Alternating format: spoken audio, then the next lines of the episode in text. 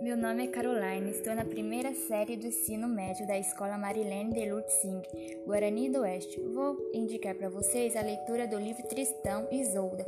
É um livro de ficção e é uma das, uma das mais belas histórias de amor e aventuras de todos os tempos.